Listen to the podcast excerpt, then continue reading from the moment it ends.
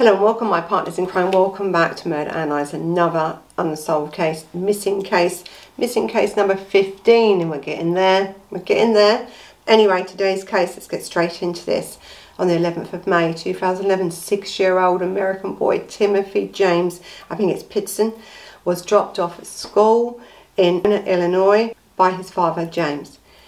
Now, um, he was then, I think, picked up shortly afterwards by his mother, Amy, Uh, Fry and Pitzen, who took him on a three-day trip um, through various amusement parks and this sort of stuff, you know, and uh, water parks. And uh, his mother um, body was subsequently found in a motel room in the city of Rockford, having committed suicide, with a note stating that Timmothy was safe, but he would never be found.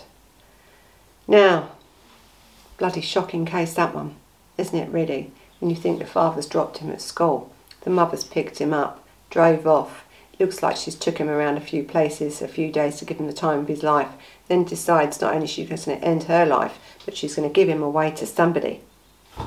That's what it really looks like in this case. Shocking case, really. So look, Timmothy was born in um, as I said, on um, on October eighteenth two thousand four. He was the only child of James and Amy, um, and on the eleventh of May two thousand eleven, Timothy's father, as I said, dropped him off at school, off at kindergarten, so it's only young as six years old. And this, um, it was Greenman Elementary School he dropped him off as, off at, and his mother then checked him out of class between eight ten and eight fifteen a m So I think what she's done, she's watched for the father to take him in. He's gone, she's literally gone in and signed this kid out, and they would have had to give this child to her. She was the mother. She had parental responsibility as well for him. They couldn't have stopped her. She could have said anything, couldn't she? And they took the child.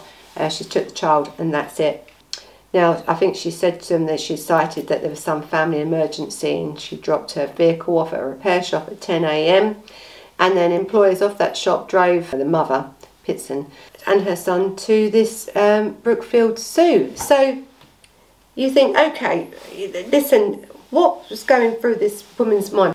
So this boy was six. She obviously felt in her mind that he was better off somewhere else. Now, whether she meant he's in a better place and you'll never find him, is that she has took his life before killing herself. So was it a murder-suicide? We don't know. Or whether she has arranged to give this child to somebody, and they have then brought this child up as their own, or she has given this child to somewhere else and something else has happened to this child. Listen, this case is very, very, I think, you know, a very sad case for, and, and, and for so many reasons, really, here, that this this child, you know, we we just nobody really knows, do we, what's happened to this this boy. Very, very sad. So at three p m she returned to retrieve their vehicle that she'd put into the shop at ten a m Now, the, the, what, the only thing that worries me in this case is if you was going to kill yourself and everything else, take your own life, why would you have your car fixed?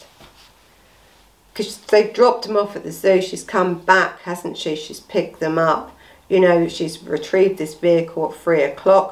In the afternoon. She's then drove to this, I think, Lime, uh, Key Lime Cove Resort, and, and then um, spent the night there. Then on May the twelfth two thousand eleven, the pair drove to, uh, to Wisconsin, um, this resort in Kins Kin Wisconsin, uh, Dells, I think, Wisconsin, where they were spotted on security footage, checking out um, at a checkout line about ten a m Um, so the next day, um, that was it. That was the last time, I think, that they were seen. So, you know, had she fixed her car, you know, and we have to, it's a terrible thing for me to say, but had she fixed her car, given her son the best days of his life, then picked her car up to drive her son somewhere, and maybe sold the son, because this happens, you know, a lot. It happens a lot. Or was that was meant to happen, and then that perpetrator may have made it look like she had committed suicide and took the child and left the note. You know, there's so many variables or theories what could have happened here, really. Because if she hadn't have fixed her car, spent that money on fixing her car to pick it up, because you wouldn't do that if you're about to take your own life. You just wouldn't, would you? You just wouldn't do it. Now, between twelve p m and one thirty p m on May thirteenth, two thousand eleven, she phoned uh, or telephoned several members of her family, including her mother, her brother-in-law, telling them that she and Timmothy were fine, there was nothing to worry about, they weren't in any danger. Uh, now, the cell phone records indicates that the calls came from the area of northwest of Sterling, I think it's Illinois, on Route forty. So this woman, hadn't she, she'd rung everyone she wanted to speak to, her mother, her brother-in-law, stuff like this, to try and say, actually, don't worry, everything's okay, we're fine, we're fine. But who she hadn't rung was her husband, or, you know, ex-husband, whatever, but I think they were still married, actually, so it was her husband, to say, I picked up the child and we're going. I picked up Timmothy and I took him out for the day. But this man didn't find out his child was missing until he turned up at the school to pick this child up. And then they told him, well, hang on a minute, your wife, the mother of Timmothy, picked him up between eight, ten past eight, quarter past eight, twenty past eight time this morning. They've been gone. There's a lot of hours now gone, isn't it, really, that um, this child has been missing. So um, I think that what the mother, what her mother had said and the, bro the brother-in-law had said, that in the background of this phone call, Timmothy was stating, you know, and they could hear him saying that he was hungry on this call. So listen, now you have this pair now gone off somewhere. So she's picked up this boy, they've gone.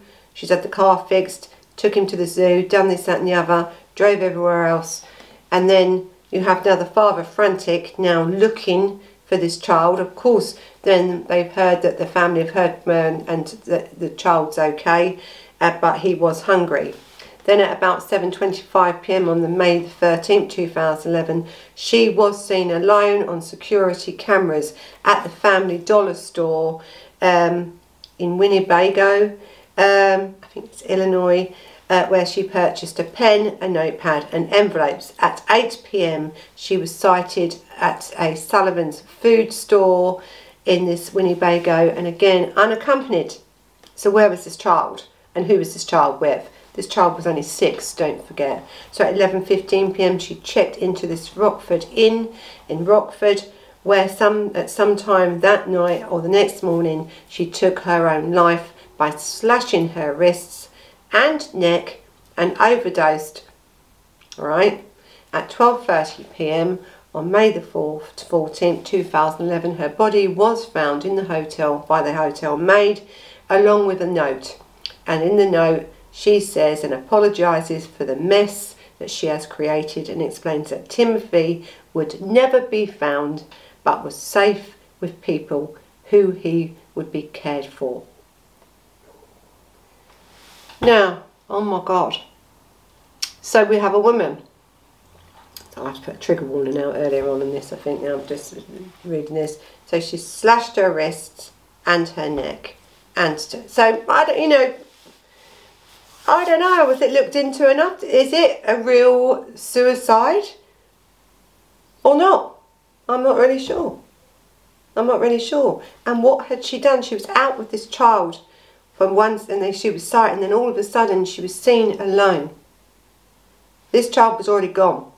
So where had he gone? So if you have any information on this case, really, it's really important that you come up, if you've sighted this person or this children or this child anywhere in them times that I've said, it's really important. It's important, really, that someone comes forward, because if someone has this child, or if this child has been, you know, took somewhere else, or his life had been ended, you know, people need to know, really. So, so police, of course, have checked then this scene, haven't they now, you know, forensically checked it, and they've said that the blood that they found at the scene was only the mother's, uh, and, uh, you know, she had sort of killed herself and it contained only her blood, uh, and there would have been a lot of blood if you cut your wrists and your, your neck. In the hotel room, that, it was only her blood. Then you have little amount or a, amount of blood found in the car of Timothy's, and then I think what they've said is, or the family members have said later, that they've revealed the stains of this blood, because it's dried blood, uh, were likely caused by this nosebleed that he had suffered in the car earlier that month. It was also noted that she um, had, the cell phone was missing. Now, in examination of her vehicle, um, it was also had been parked on a grassy area, possibly near a stream, but close to the highway. In two thousand thirteen, her phone, or her cell phone, was located by the roadside of Route seventy-eight, but the discovery again didn't bring any new evidence at all. And that was Route seventy-eight of Mount Carroll, Illinois, and that was according to police. So James um, Pitzen, he um, stated that he believes his son is still alive. The case was broadcast actually on American television series uh, Live P D on August um, the twenty-fifth, two thousand eighteen. And I think it had a guest there, um, um, Hartman, I think her, her name was, and that was from the National Center of Missing and Exploited Children. Do great work across America, absolutely fantastic. And the show reveals uh, the age progression photo of Um, Timothy now at the age of thirteen, or at the, at the age of thirteen in two thousand eighteen. We're now in two thousand twenty-one, going on to two thousand twenty-two. Again, there's been no sightings or anything of this child. It's really important, if you know anything, you come forward. So on April the third, two thousand nineteen, local residents in Newport, Kentucky, called the police on reports of a teenager wandering the streets after running across a bridge over the Ohio River. So you had this a boy running over this Ohio River, um, and police found this. He was shaken, he was very distraught at that time, and that he told them, actually told the police, that he was Timothy. And the next day the Louisville, I think, um, or Louisville officers of the F B I um, revealed that via Twitter that the boy in their custody was not Timothy. Now, Arizona Police Department Sergeant Bill Rowley. And then he says, actually, that um, although th they are really disappointed that this wasn't Timothy and that it turned out to be a hoax, I mean, it's disgraceful, really, um, that they remained diligent in their search for Timothy, as uh, a, a missing persons case remains unsolved but open. As I said, they are still, you know, actively looking. So the man who claimed to be um, Pitzen was found to be twenty-three-year-old Brian Rene, who was released from um, Belmont Correctional Institution in Ohio less than a month prior to his claims, after uh, serving about fourteen months on charges of burglary, vandal vandalism. Um, and so, you know, did he just, I don't know why he said it. Rene was sentenced to two years in prison for pleading guilty to the charges of aggravated uh, identity theft relating to that hoax. So we weren't talking about a kid, we're talking about a man, you know, who pretended to be a kid, distraught, got all this going, got the hopes of this family up, as if to think this child's been found, because it has happened that many years later children are found and stuff, but it wasn't. It just wasn't. So if you are out there, right, if this young lad, Timothy, is out there, uh, please contact someone. Now, they're going to ask you questions, as they always do when it's about a missing person, and it would only be questions that Timothy himself would be able to answer, right? They have ways. The police do not need anybody, or these missing people do not need anyone um, trying to, you know, take advantage of their of their time. Their time is needed, because there's many, many people out there that have gone missing and are still missing, and that need them to be searching and to be doing their job. And with hoaxes and stuff like that, you're getting in the way of an investigation. You're upsetting the family members and the people that care about this child or any other per missing person that's gone missing. It's really not a great thing to do. It really isn't. Um, to do this at all. So if Timothy is out there and he is able then to get to a phone or anything else and talk to somebody, um, people are looking for you, and you know, you just need to go to a police station, anything, talk to someone in authority, and they will help you. Um, and um, that would be really good if he's out there alive. If it's anything else that's happened to him, Um, and as we say, we don't know, and his father still believes that he's still alive out there um, today. Um, if you do know anything, and as I said, if you've seen anything, and it may be the slightest bit of information that you think's irrelevant at that time, if you could say it, it would be great. You may be wrong, it doesn't matter, does it? But any lead is better than none, because this child needs to be brought home. So listen, you know what to do. You can put your thumbs up, you can subscribe, you can like it, but more importantly, you can talk about these cases, you can share these cases out. You, if you know anything, you say it, because as I always say, somebody always knows something, always. So, thanks for watching, till the next time, bye bye.